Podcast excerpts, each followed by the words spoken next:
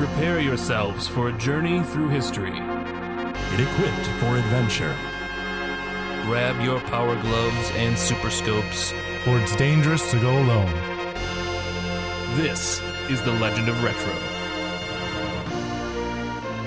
Hello, everyone, and welcome to this week's episode of the Legend of Retro podcast. My name is Xander, and with me I have. Chops, what up, peeps? And the glitch.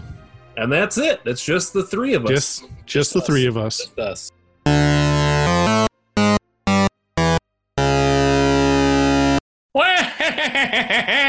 Ah, Oh no. no, Wario Craig has stolen our castle. If you What, Craig? Well, yeah, Craig yeah, seem to be upside down with the first letter, it's Craig. yeah, yeah. There's not a whole lot of uh, flipping you can do with that. The W in Craig stands for Wario. That's right. It's a silent W in the front. That is true. Which uh, Craig Wario K. there it is, mystery. So now we just need to figure out what the K means. Maybe it's Craig Wario Kong Or cruel. or Kratos. Shut up. If we figure that out, we've answered the, all the questions. I'm pretty sure it's just Kevin. so what are we covering today? Today we are covering Super Mario Land 2, the six golden coins for the original Game Boy. Yeah, it was re- for us. it was released on November 2nd, 1992 by Nintendo themselves for the Game Boy. This platformer stars Mario battling against his rival Wario in an effort to get his island and castle back under its rightful ruler. What? I want to know where in his plumber's salary Mario was able to buy a private island and call it Mario Land. Um, I think we all know that he's the mistress essentially of Peach. She can't like legally marry a plumber, but Oh. you know, here's this island, here's my summer home. It- Have fun and don't let anyone take it over and hypnotize anyone. It's a Yeah. real Aladdin situation. I got you. Yeah, basically. He's Well, got a sugar mama. It takes place right after Super Mario Land 1, and he's getting like rocket ships and airplanes that he's flying around in. I mean, he's loaded already. No, I got it. I got it. He is the Elon Musk of video games. Or A it's sociopath? So uh, I do have the the manual here in front of me. Do you guys want to hear the story as according to the manual? Uh, Yeah. I don't know. all I like living in the idea that he's this like maniacal genius that's building machines, but also poor with his coins. It's interesting. Most of the uh, the manual is uh, written in the first person from Mario himself. Well, that's never good in a manual. So That's weird. When it gets to the uh, like the power ups, it's like if you if I get this, I do I can fly or whatever. So anyway, the story: danger, danger. While I was away crusading against the mystery alien Tatanga in Sar- in Sarasa Land, an evil creep took over my castle and put the people of Mario Land under his control with a magic spell. This intruder goes by the name of Wario. He has been jealous of my popularity ever since we were boys and has tried to steal my castle many times. It seems he has succeeded this time. Wario has scattered the six golden coins from my castle all over Mario Land. These golden coins are guarded by those under Wario's spell. Without these coins, we can't get into the castle to deal with Wario. We must collect the six coins, attack Wario in the castle, and save everybody. It's time to set out on our mission. Yeah, that's an interesting lock system he has on his house where you have I'm to have impressed. these six golden coins. I'm impressed by it. I I like the fact that uh, uh, they used the the magic spell stuff and played that up in the commercial for the game. If you guys remember, the commercial for Mario Land 2 is like a like a swirling hypnosis type thing in the background with Wario's face, and he's like he's like you hate Mario, but you love Wario, and it's like him convincing you to buy the game and not letting Mario defeat him. I don't know if the, the, the ad for this game worked. I wanted this game so bad when it came out. Me too. Yeah, so when did everyone first play this game? Um. Uh, so I don't remember buying the game. I think so. 90, 1992. I was five years old. I doubt I played it when I was five years old. Um, but I do remember playing this on the original Game Boy. So it was before I ever got a Pocket or Color or or any anything better than that. So I don't know when. Do you do you guys know when the next Game Boy came out? Oh, uh, that'd have been well the pocket version, but the color version wasn't until what ninety 96 or 97. seven, yeah, something like that. Well, I, I got Pocket before then, so I don't know. I mean, that was the same Game Boy though. It's just smaller size. yeah. Uh. I first got this game Christmas of 1992. This was a, a game that I had been really excited about, and I remember playing it that uh, Christmas morning at my grandparents' place because I I was a sneaky, manipulative child, of course, and so I would specifically ask for handheld games from my grandparents because we would go out to the country to visit them. Uh, they didn't live very close; they were probably an hour and a half away, and so if you know if I got a, a you know console game from them, I couldn't play it. It just sat there. But if I got my Game Boy games from them, I could immediately start playing it as soon as I opened up the presents from them. I, So I just played- looked. Sorry, I just go ahead. looked up. Uh, so the Game Boy Pocket came out in '96, and the Game Boy Color came out in '98. Close enough. uh, I first played this at my friend Sean's house, not the Sean Arcade Phantom, uh, but another friend. Uh, I went to his house. He got it for as an Easter gift. I remember, so it was like the spring of '93 when I finally got to play this game. I don't know why I vividly remember that. I just do. I don't know why some kids got Easter presents. I never got that. I, I, I definitely did. I got most of my handheld Game Boy games, Game Boy Advance games as Easter gifts. Man, my mom gave me a crappy hollow chocolate bunny. I uh, I remember first playing this game. I very strangely at the dentist. So the dentist what? What? go to yes. Oh, this is the glitches dentist story. Uh, I remember sitting in a room. My mom's at the dentist, and they had a Game Boy there. And at that dentistry, they had the game Super Mario Land 2, and it had to have been pretty new at the time because I didn't have it, and I definitely had a Game Boy. I remember, and I played a lot of it. Uh, there in the dentist, and I was like, "Oh my god, I got to get this game!" So I think I got it like that Christmas. I can't remember what year it was, but that was the first experience I had with that game. Wow. Interesting. Yeah. At the dentist office. Brings back nightmares, doesn't it? Another Uh, interesting thing. so from- we should mention that this was the first game Wario appeared in. Yeah. Was it? Yeah. This is before the Virtual Boy? Yeah. Yep. I don't know timelines. Wow. What was, well, the Virtual Boy's been out since like it's was like that was before? Was it's it like before the Nintendo 64 though? no, the Virtual Boy's like one of those like cursed items that's been around since like the beginning of time, right? They say that uh, uh, when the gods arrived in this world, the virtual boy was already there waiting. yeah, right. Exactly. It was one of the items delivered at Area 51 back in the 50s. I think there was an Indiana Jones movie about finding the Virtual Boy. Hey, he picked it up and then he went blind. I'm pretty sure that's how it went. Somebody's face melted. It was real weird. Yeah, something like that. What was Uh, the full title of, of Wario Land for the for the uh, Virtual Boy? Wasn't it Super Mario Land? No, it was uh, it was Virtual Wario. Boy Wario Land, A Virtual Yeah. Boy. Which I is thought it not a better a better Right. title by any stretch. Which Super No. Mario Land 3 was Wario's adventure, right? Or something. So it like- was Wario Land, Super Mario Land 3, yes, that's what it was. Oh, Uh-huh. Which was just there for a cash grab. oh yeah, yeah. there there are some real bad Nintendo titles, especially when you get into the Game Boy Advance stuff, where it's like Super Mario Advance, Super Mario Brothers Two, Super Mario Advance Two, Super Mario World, and like you know, it just gets way bad. Super Mario Advance 4, Super Mario Brothers 3. Oh. yeah, it, it gets ridiculous. Uh, but uh, when it comes to Mario Land 2, uh, this is another game, much like Mario Land 1, that was done by uh, uh, Research and Development Team 1, led by Gunpei Yokoi. hmm I heard that uh, they were not super thrilled to be working on this game, though. Like one thing I read was like Yeah? the reason why Wario looks as goofy as he does, like all cross-eyed, was like their contempt of working on a game that they for a character that they didn't create.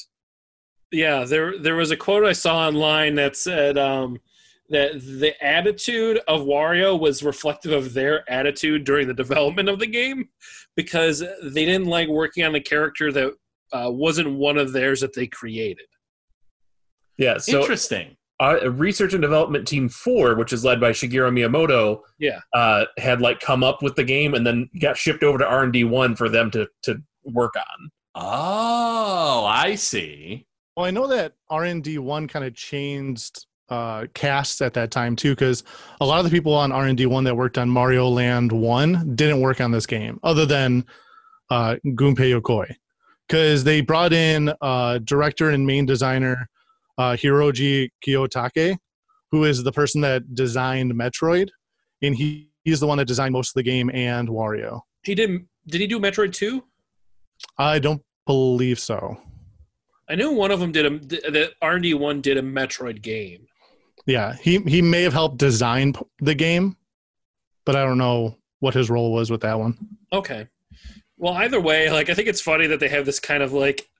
I mean, I don't even know why this elitist attitude, where they're like, like I don't want to, I don't want to make a game that is a character that we created, but like you're making a Mario title. You guys are going to get fat paid. yeah and and i don't know if eh, i don't know if this is like you know outside of that time when you're not really able to really define being in the moment of the craze of mario but like yeah they they didn't realize how good they had it No, it, what's funny to me is they were not thrilled about it, but they turned around and made what is arguably the best Mario game on the Game Boy, arguably the best Game Boy game. That's, a, that's a tall order. I don't know if I would say the best Game Boy game. yeah I think I that also have arguments. I don't agree either, but I think that arguments can be made for it. yeah I, okay mean, I, I think we can ag- I think we can agree that it's the best Mario Game Boy game. Yeah, that's easy to agree on. mario game boy game okay maybe yeah For the original Game Boy, I mean, there's not a ton of other options. I mean, Mario Pic- Picross is up there. I mean, you've got yeah, mario I baseball guess. mario baseball is pretty great too Yeah, I've never played that sure. one.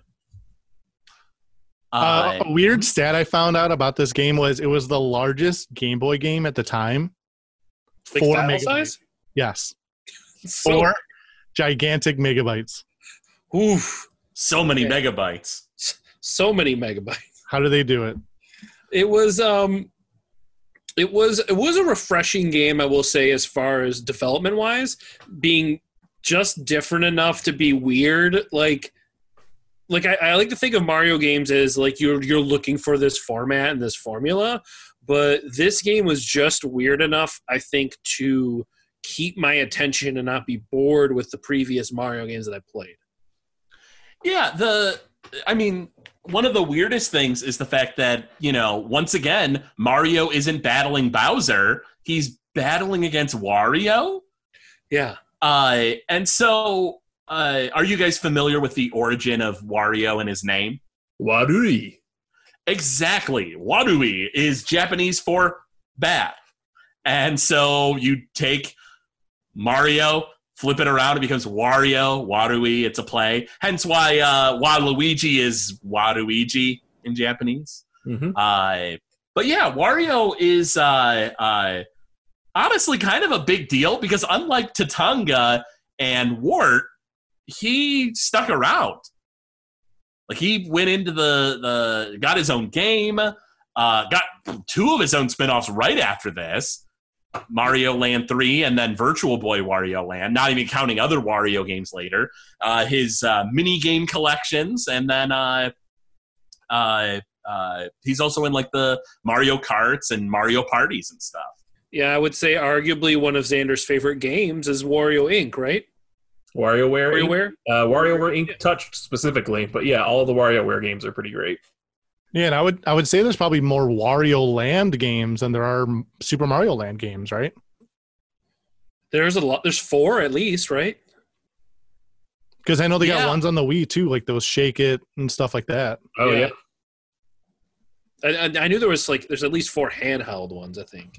All right, so uh, we should probably get into the gameplay maybe a little bit. Uh, I know there's a lot of different things than uh, than the first game. Like it, a hundred coins doesn't give you an extra life.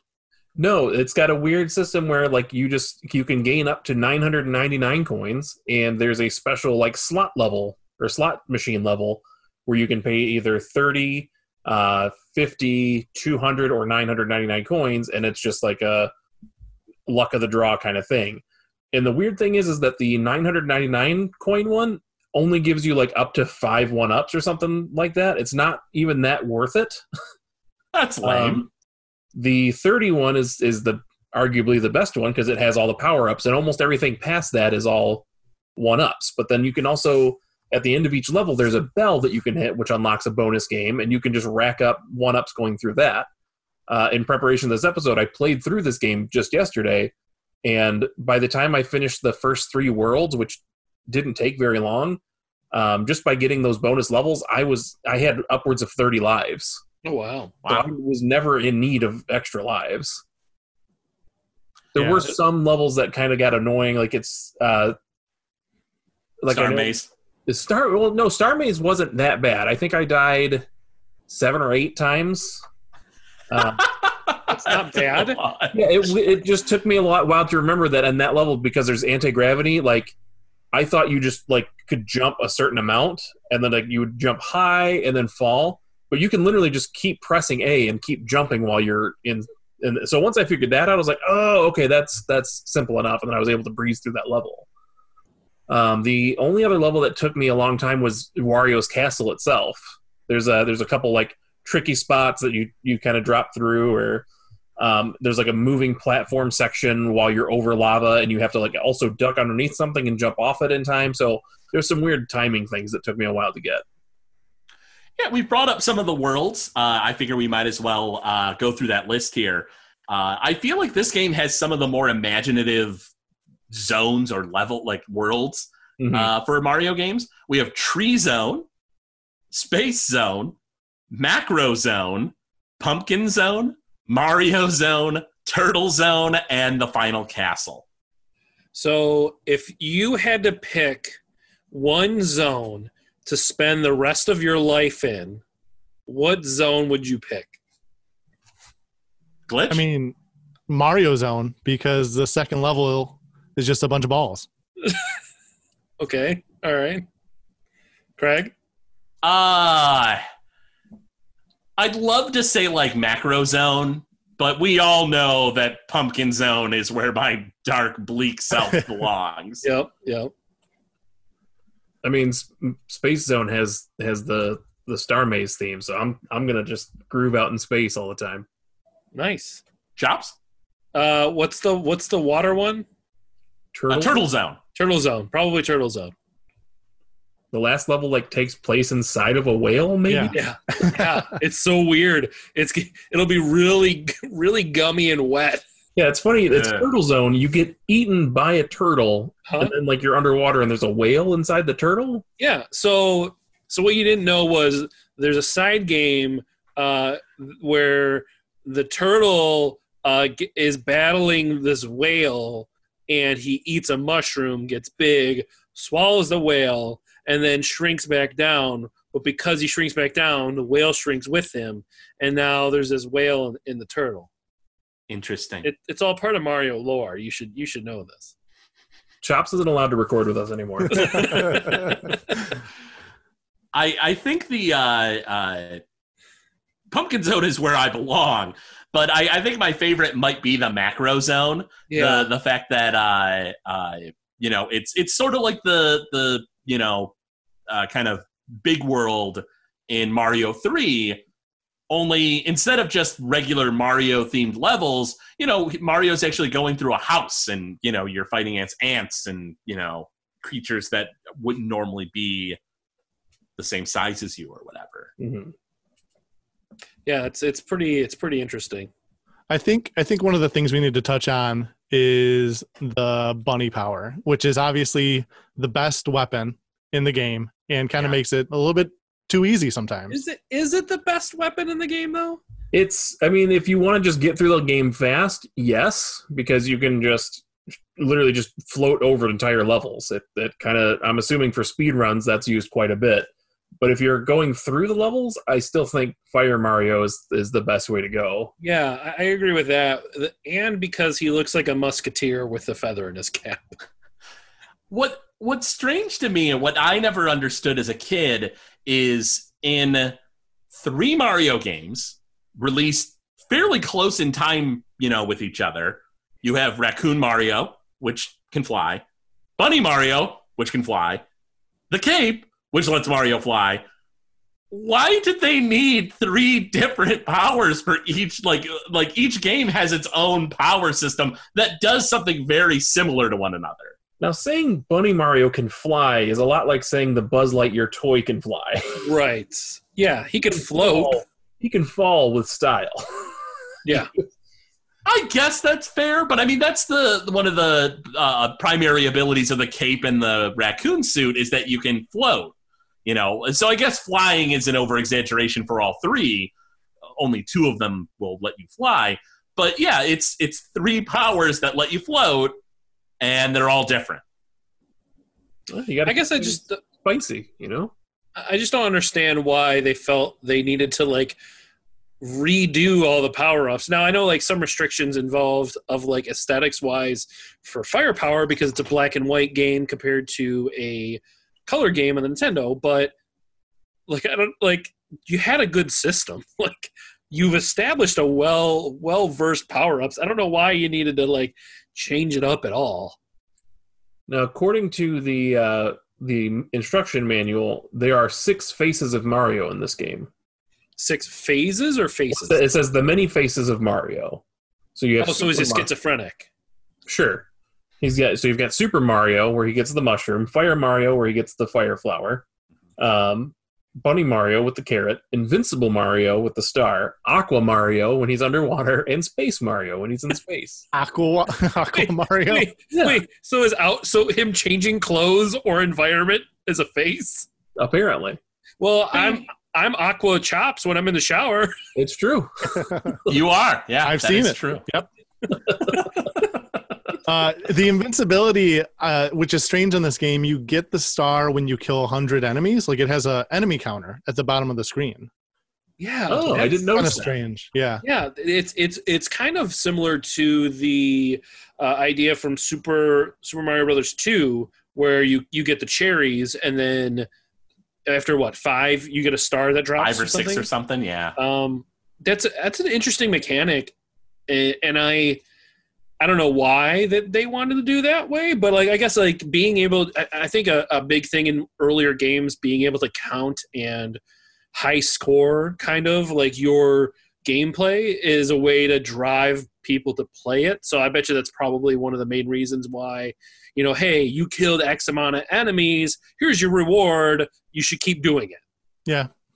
That's really interesting. I didn't know that that was how you got got these star aside from you know item boxes. When I was playing through yesterday, um, I got the invincibility star in the last two rooms of Wario's castle when you have to like fight his floating faces before you move on. So it's you kill the first floating face and then you get the star and then you just bolt through the next three rooms and then you're at Wario. oh nice Nice. Uh, the invincibility star also ever for the fifth enemy you kill, and I think it's the fifth enemy and beyond you get one ups for. Yeah. Yep. So every time you Um, kill an enemy, it'll get a counter one, two, three, four, and then one up. So they did put a lot of Easter eggs in this game. I found. Um, Which appropriate since I didn't play it until Easter of '93. that does appropriate. I was at the dentist on Easter playing the game. Yeah, that was the same day. uh, so in Space Zone One, uh, the stars at the top of the level spell out happy. In Turtle Zone Two, there's a section of the stage where the blocks and cone, uh, coins spell out Mario Land Two. In Mario Zone Four, the Lego-looking blocks uh, have N and B on them, which back in the '60s, Nintendo had a block line called N and B blocks to compete with uh, Lego. So that's what that was in reference to. And then if you wait at the beginning of the game, it'll do like demo. So it'll just have like inputs of Mario playing the game. Uh, you can actually play those demo levels based on inputs with the select and up button uh, to play those four specific levels. Uh, and there's one other Easter egg, the which we uh, uh, vaguely mentioned before. Uh, Tatanga, the final boss of Mario Land One, is what the boss of the space zone. Yep. Which I mean, I feel like kudos to to Wario for getting the final boss of another Mario game to be one of his flunkies. Yeah, yeah. Where's the Where's the Wario and Bowser game that I want, where they team up and just wreck everybody? It's actually kind of especially interesting considering this game takes place right after Mario defeats Tatanga in the Sarasa land. I feel like Mario, as soon as he saw Tatanga come down, was just like, "Oh, you got to be kidding me! I just defeated you." I thought I stole your plane. There is one other Easter egg, if you want to call it that, um, which ties into the music, which I'm sure we'll get into when we start talking about the music. Because Craig, who who composed this game? Ah, the uh, uh, you're referring to the uh, uh, It's Totaka, Totaka. song. Yep. Kazumi Totaka. His hidden song is also in this game, like it is in most of his uh, works. And this one, I actually didn't know it was in there until I was listening to the soundtrack as I was doing some work uh, earlier today. Where is it hidden? It's hidden if you leave the game uh, the game over screen running for a while, It's Yeah, like it's after two, two minutes and thir- thirty seconds. Yep, like that. Yeah. Yeah, we Nice, brought it up, but I think like four times now on this show. We, I know we talked about it on. You guys talked about it on Animal Crossing. Yep. Craig and I mentioned it in the Virtual Boy Wario Land episode. It's in Link's Awakening, right? Yep. Yep. Yep. So basically, any game that he composes, he tries to uh, throw it into. And if you Which want more kinda- information on that, listen to our older episodes. I, I kind of like it too because it's um it's a cool little calling card that these days, like your your kind of like calling card or nod to yourself in video games is more or less like a character named after the dev team. like like uh that that's that's all it is. But in this case, it's cool to see a composer kind of put his his touch in there. Well, the uh, you know back in the day, most people that worked on video games got like no credit. You know, they use like pseudonyms in the credits and stuff, which is why you see so many uh, odd names in old Nintendo games, especially. Jungle. Uh, what is it? Uh, uh, Yuki Chan's Papa is uh, like one of the composers who got real famous, like in Mega Man games or something. Uh, but uh, uh, yeah, but yeah, so like you know, he would hide his theme in these games, and you know, like yeah, Nintendo games had credits and stuff, uh, but some of them didn't really have credit screen rolls back in Nintendo days. Uh, what's that glitch? Oh yeah, so there's like a whole community dedicated to try and find Totaka's songs in all the games he's ever done. So there's like rumored versions of his songs in games which people have thought they caught, but it turns out it actually isn't even in there. That's kind Uh, of fun.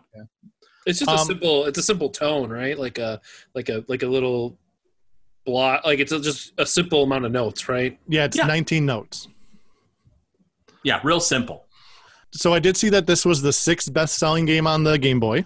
Uh, it sold 11.18 million copies. In 2009, Nintendo Power ranked it the 44th best Nintendo game of all time. Wow. There are several glitches in this game. This game is really messed up, and It's I mean, broken. yeah, it's pretty bad. I just picked a few of my favorites. There's a level completion glitch, which the first the first stage of the game is kind of like a tutorial. It has an open world map, which is kind of strange for a Mario game where you can go to any of the zones at any time you want. So you could complete an entire zone, move to another one, or do one level in a zone and move to a different one. Um, but so there's like this tutorial stage. Once you complete it, you can't go back to it. If you die while going through the door, oh no no, so I'm sorry. Go to the pipe. Yeah, no. So when you complete the game, there's you ring the bell. There's that mini game where you can select an item. As Mario's walking off the screen, if you reset the game and go back into it, it it's it has a one for the stage that you can completed it, but you still have to redo that tutorial stage. So if you 100% the game, there's technically 31 stages in the game.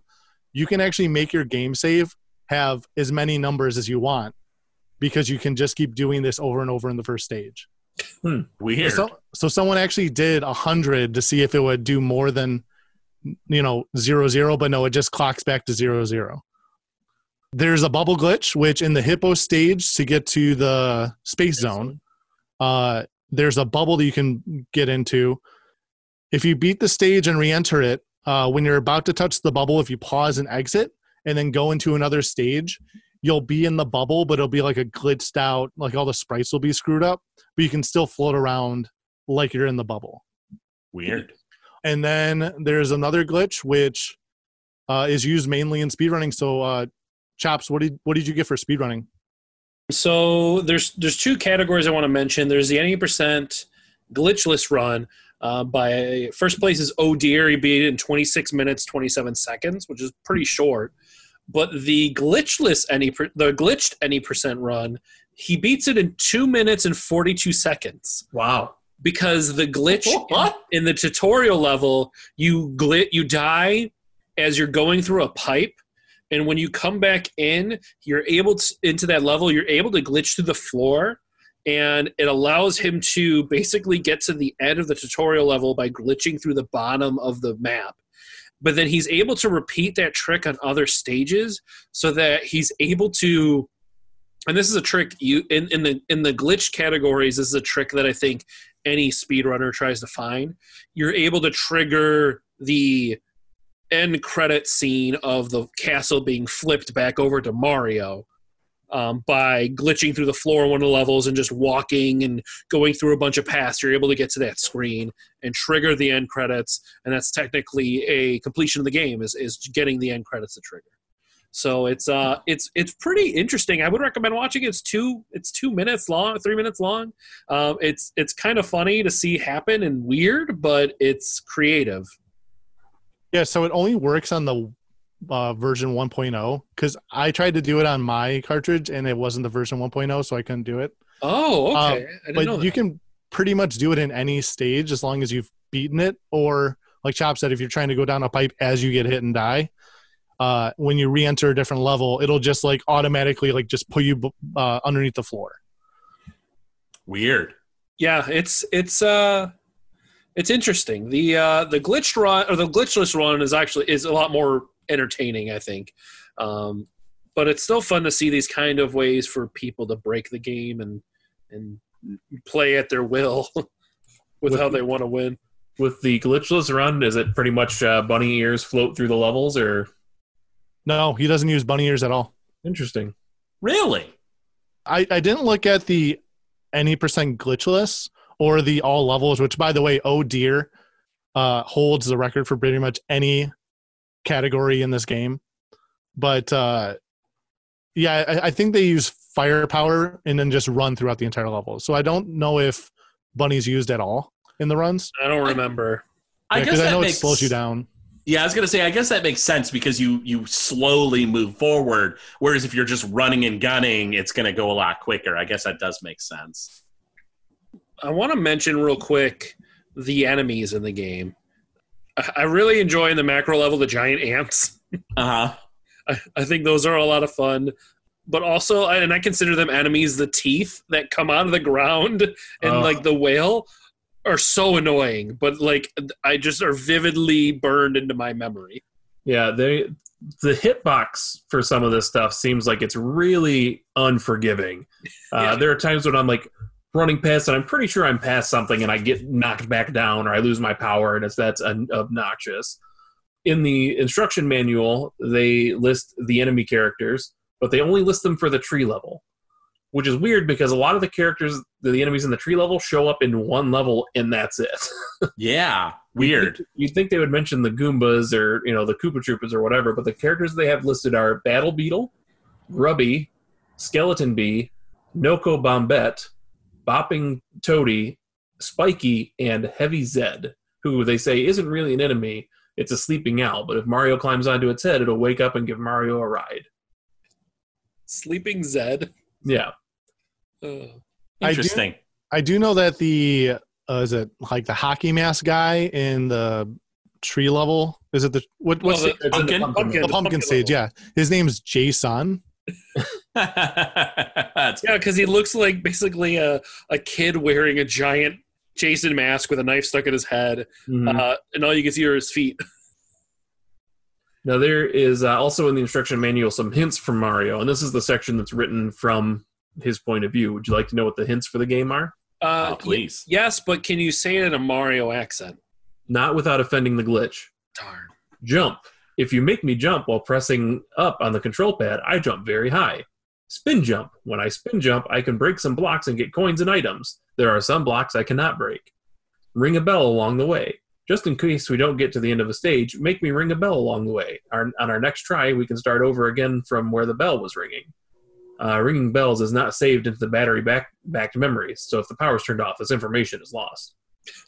Soap bubbles. To go into the space zone, let me ride in soap bubbles blown by the hippo. It's so easy to control those soap bubbles.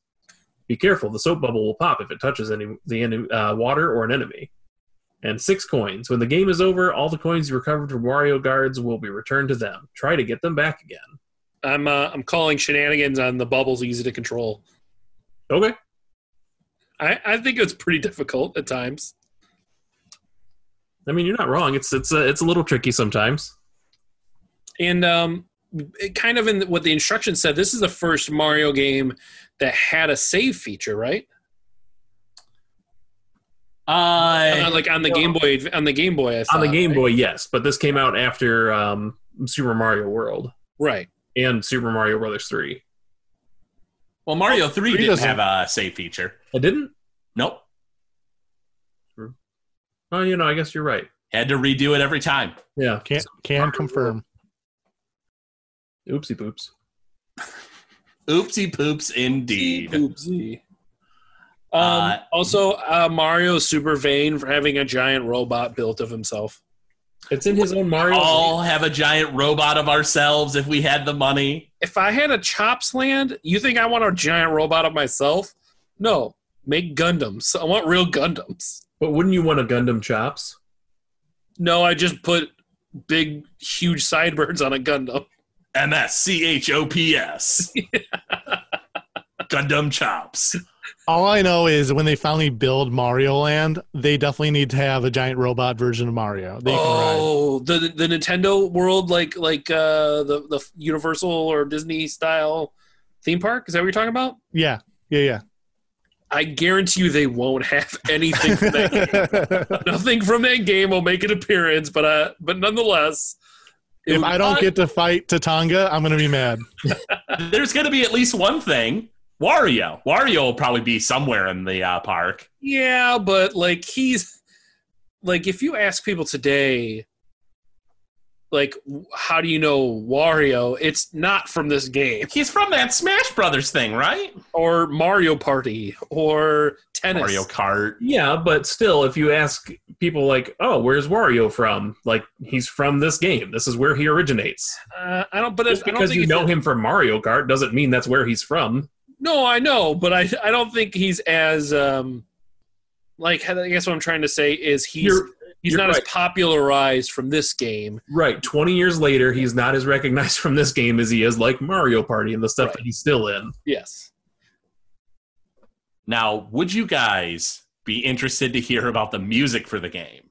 No, I don't think so. Let's Yeah, just I'm good. I, I think I'd rather hear a word from one of our sponsors first. Hey, it's me, everybody, Tim Kitzrow. I'm here to talk to you about Old School Gamer. Old School Gamer is the magazine for gamers. It covers arcade and retro gaming, gives you gaming history and in depth interviews with people like me who were there, and it lets you know what conventions are happening and when. Issues come out once every other month. Plus, a website full of even more razzle dazzle, and it's all for just 30 bucks a year. So visit oldschoolgamer.com and subscribe now. Whoa, Boom shakalaka. Indeed.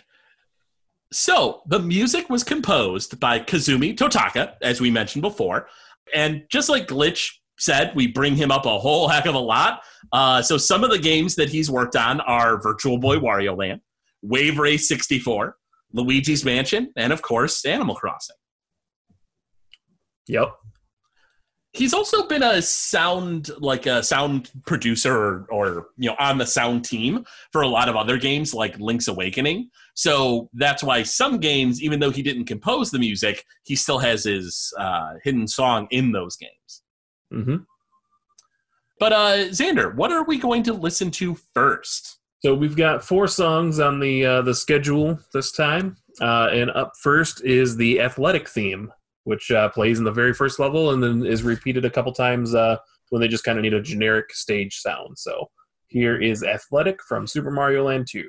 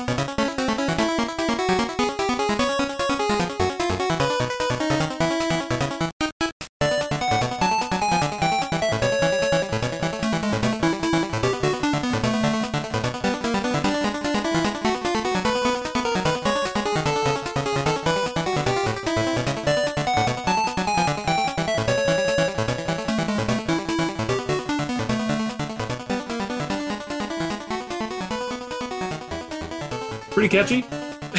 That's a good one. I love it. Yeah. Is uh, does anybody else feel like it, it's like the yakety sax version of a Mario song? I can see. I can imagine that. I know that they reuse this song like so many times in Oh. this game too. Yeah, that, Everywhere. yeah, that particular tune is kind of recycled through almost all of the uh, all of the songs in this game. So much so that like I think like three of the songs are just like either a slower or just like off-paced version of that song. Yeah, some of them like the there's one in the uh, the Pumpkin Zone that's just like a very kind of like boom boom tch, boom boom, tch, and then you just hear the do do do do do do do Yep. do do do, and like that's the whole song. I mean, you know, you have to consider a couple of things. One is that you know they're they're using leitmotif and and bringing in that main theme into all the other themes. Uh, but the other thing is that it's uh, there's just limited space on the Game Boy. I don't mean, yeah, it of had that into consideration. what's that? I don't have to take any of that into consideration. I wish could've- you would. They could have made it five megabytes. what are they made of, money glitch? Get out of here! They're made of megabytes. Uh, the next song that we chose is uh, "Seashore," which is played in the Turtle uh, Turtle Zone, Turtle slash Whale Zone. Uh, so here's uh, here's that one.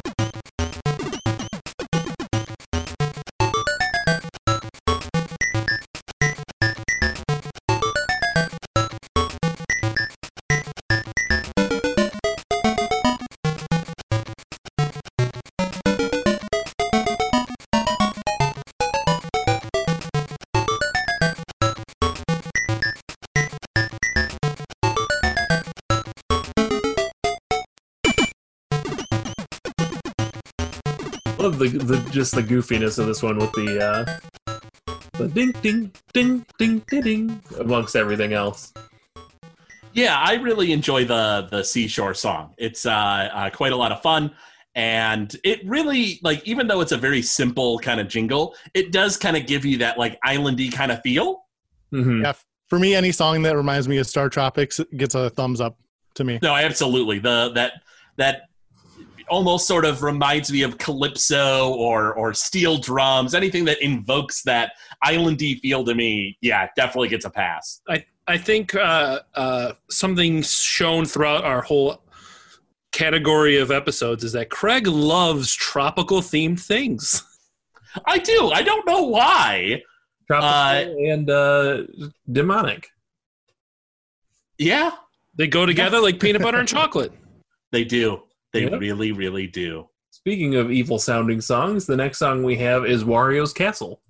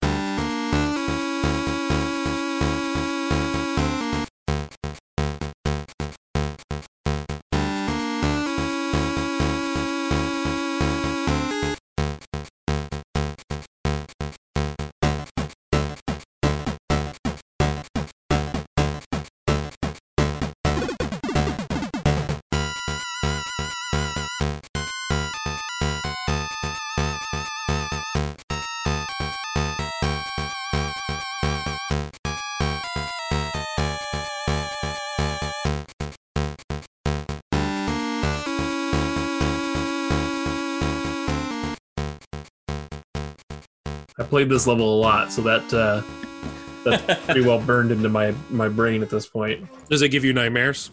No, because I know what comes next. The Wario? No, the staff roll. Oh, okay. Well, I mean, I like the song a lot because it's so different from the rest of the music in the game. Yeah, very dark. I like that. of course you do. All right, fair enough. The tropical darkness, you guys. Man, nothing better than that song paired with a nice, cool Seven Up. I mean, you're, you're probably not wrong. Uh, but like I said, this that does lead us to the staff roll. After you finish the, the the castle level, you're you're treated to this. And I, for my money, this might be my favorite. Uh, tie, this tied with Super Mario 64 might be my favorite Mario ending credits theme song. Wow, that says a lot. There's a lot of really good Mario end credit songs. It's funny you say that because uh, in the Super Mario Land episode, I said that the ending credits in that game was like my favorite Game Boy song. Yeah, the- Yeah, I remember uh, finishing this game for the first time. I was uh, visiting my grandma in, in southern Indiana, and uh, I had this little radio that I figured out I could like. It had I could hold something up to the speakers and hit record, and I don't know if there's just a microphone on it somewhere that I didn't see at that time. But I sat and recorded the ending theme song or the, the ending credits to this game onto a cassette tape, and I would just listen to it on loop all the time That's cool. but uh, yeah, so that's very fond memories for me with this song. And so uh, let's take a listen.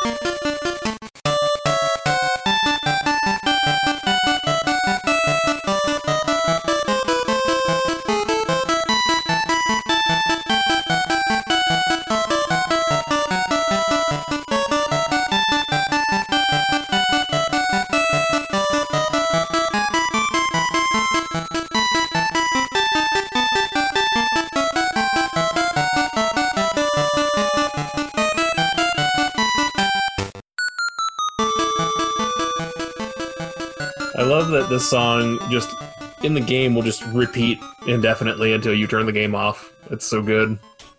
I can picture I- you um, beating the game and then just setting it next to your bed at night and Yep. letting it play, and then Sarah pulling out a hammer from under the bed and smashing it. No, I've got phones for that stuff nowadays, chaps. Although I do distinctly remember there was some some NES game. It was like a Sesame Street game. I don't know which one it was. I've tried to find it and I just can't. Um, that I played and really liked the music to one of the stages of, and I remember wanting to fall asleep to it when I was like six or seven, and I would like I tried to find a way that I could have it play while my TV was turned off, and I was disappointed to find out I couldn't. That's depressing. Yep. But that's uh that's it for the songs that we chose there's tons of great music in this game um i mean four megabytes worth at least probably uh, yeah. So, what is everyone's kind of final thoughts when it comes to uh, uh, Super Mario Land Two: Six Golden Coins? uh easily my favorite game boy uh mario game for sure uh, i've played and finished this one whereas i've never finished any of the other super mario land games so Yeah. Uh, yeah. the, Oh yeah. Go on, glitch. I was just gonna say, yeah, definitely, it's one of the best games I think on the Game Boy. Uh, it's a must-have. It branched off all the Wario games, so it has that for, sig- you know, cultural significance. But uh, yeah, it, it's a must-play for any Mario fan. Yeah, the uh, The only knock against this game is the the small real estate of the screen size because it's Game Boy. Aside from that, though, it's it's very well made. Uh, despite its glitches, uh, you know, it's it's all around very fun. The music's great. Level design is cool. It's it's a very imaginative game. Yeah, it's it's absolutely worth playing. I would say, uh, like, even though there are a ton of glitches, everyone that you mentioned, I never knew of until you mentioned them. So I just don't think I don't think it's uh, broken to the point where you can just find these glitches uh, without trying. I mean, it's definitely more broken than the first game. Uh, the first game didn't really have too many glitches and issues with the screen wrap, but I think because they had just added so much, and like I said, it was the biggest Game Boy game at the time, they just probably didn't know how to control all the RAM that was in there, and it just kind of has a lot of issues with with the with the you know the physics and the graphics. Mm-hmm. Chops, any final thoughts? I really enjoy this game a lot. It, it's one of the first Mario games I think I remember like beating on my own before my brother did, which is a big deal. And it's also the gateway drug to the Wario Land games, which like I would rem- remember playing this game, beating it, and immediately starting the next game in the series, which is Wario Land. Um, and so I, I really, it, it's a, a game that sticks in my memory of traveling with on Easter or Christmas or any of the holidays to go visit relatives that I would always bring with me to play because I knew I would have fun playing it. So I, I if you haven't played it before, you should definitely play it. For sure. All right. Well, with that, I think it's time we head into our retro relapse. Jones in for a classic game. It's time for Retro Relapse on the Legend of Retro podcast. Retro Relapse. So, as far as I'm concerned, there are two types of people in the world those who like Animaniacs and those who don't. Where do you stand? I don't like Animaniacs. Excellent. Welcome aboard. So we Yeah, played so- Animaniacs for the Sega Genesis. It's the it's the poor man's Looney Tunes. I mean, I guess I can't really speak to it because I never really watched it as a kid too much. I'm sure it's it's good Warner Brothers cartoons. I mean, No, it, it was it was like way too many like fourth wall breaking jokes in Animaniacs. It, it just really enjoyed out of it. Yeah, that's what Well, I you're loved about. Animaniacs. Yeah, I really, really enjoyed it. There was a, there's also a lot of uh, like if you go back to watch it now, there's a lot more adult humor, of course, uh, that you know we missed as kids, and uh, yeah, I, I really enjoyed Animaniacs. I thought it was a, a fun uh, show. I, I think I might have liked Tiny Toons more when I was younger, but I think now if I were to go back, I'd probably like Animaniacs more. Craig, you're voted off. well, we already Uh, can't record this anymore. So Yep. Well, this has been a great run, guys. But the sad thing about this game is it's not as fun as watching Animaniacs. Fun is Yeah. not a word I would describe this game at all with. It was a little on the uh like it's interesting that you can switch between the three kids, the three Warner brothers and the Warner sister. Uh but uh, yeah, it was kind of clunky.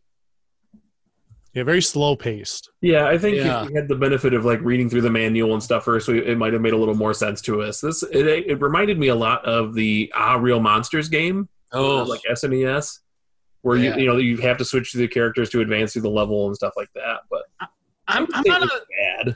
I'm not a huge fan of those games that like I like games where there's a variety of character that you can p- play and maybe the the game is tailored towards if you're using this character that you can go this path. But I'm, I'm not a big fan of games where you're like oh i gotta cycle through which character i gotta use and figure out which one because not not all the time do the level mechanics really meet those characters the best. Hmm Yeah, when we played, we kept getting stuck at what, Dracula? Something like that. yeah i think so. And yeah, it was getting kind of frustrating. Uh, and yeah, I think Xander's right. I think maybe with a little more time, you know, it, it, it might be a little bit, you know, more fun. Maybe we were totally overlooking something very obvious. Uh, our, you know, listeners can go to our uh, Gamezilla Media YouTube page and uh, make sure to check out our our playthrough when we did play it.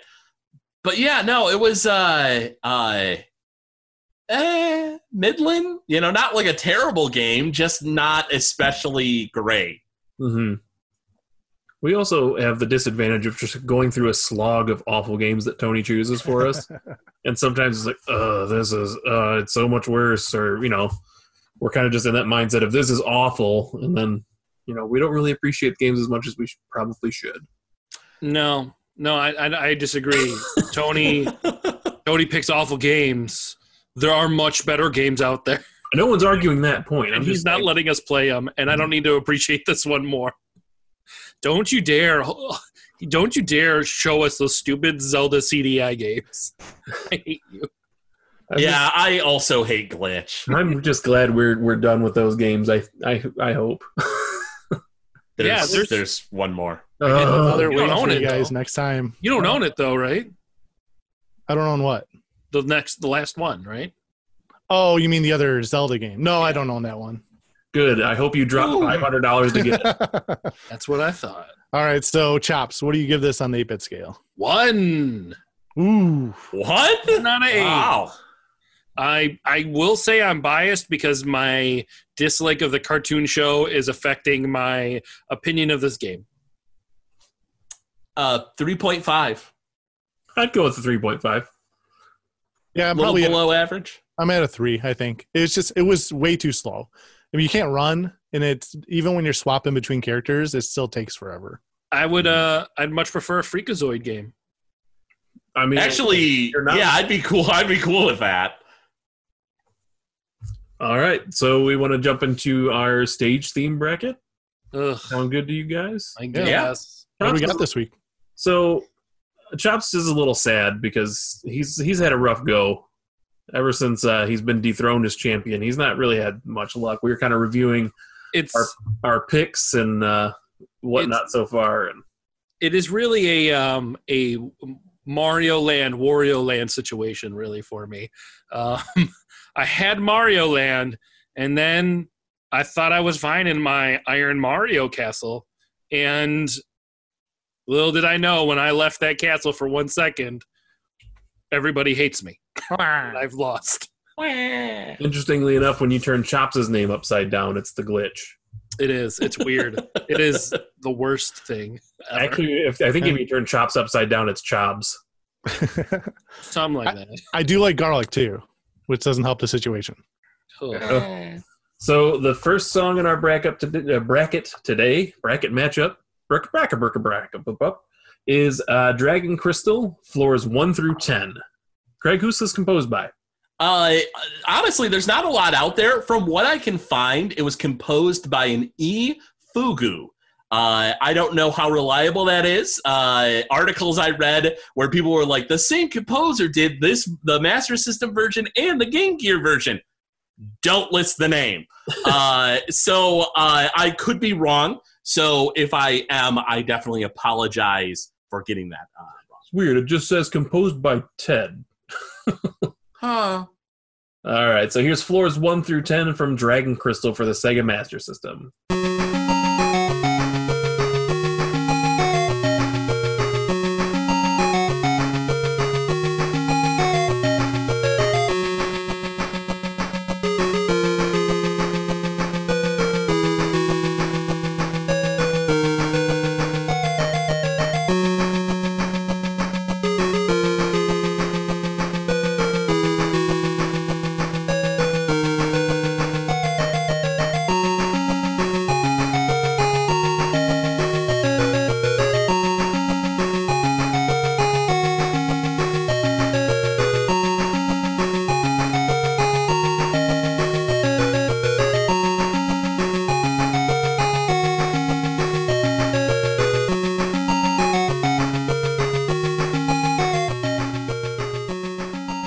If you were to tell me that this was actually like a retro version of a Blink 182 song, I wouldn't be surprised. I like it. I like it a lot. It's a fun song. It's not bad. It's just like I can't I can't help but think this sounds like a pop punk song from the What? from the 2000s. Why Blink 182? When I think of pop punk from the 2000s, I go to Blink 182. All right. Good well, choice. I challenge you to listen to this song again and not and not hear Blink 182 or like I can sorta hear it. Yeah. Song. I can hear a little bit of it. It's, it's strange too because a lot of the games on the Master System don't have great music. Yeah. Yeah, they they didn't really focus on music with a lot of the, their library of games. Some of them have pretty solid tunes, but uh, but I like that. That's good. Yeah, it's not. It, it took a second for it to grow on me, but it, once it did, um, I, I did enjoy it. All right, yeah, but what powerhouse is this going up against this week? So, uh, Dragon Crystal floors one through ten will be handily beaten by Donkey Kong Country 2, Diddy's Kong Quest, uh, Stickerbrush Symphony. Wait, is it is it Diddy's Diddy Kong Quest or Diddy's Well, I Kong have to say I'd rank it higher on my list of the best SNES games. Diddy Kong's Quest because You it's get just it? confusing. So, you Get it? You get the joke? was this? Uh, this was composed by David Wise. Yes. Yes, it was.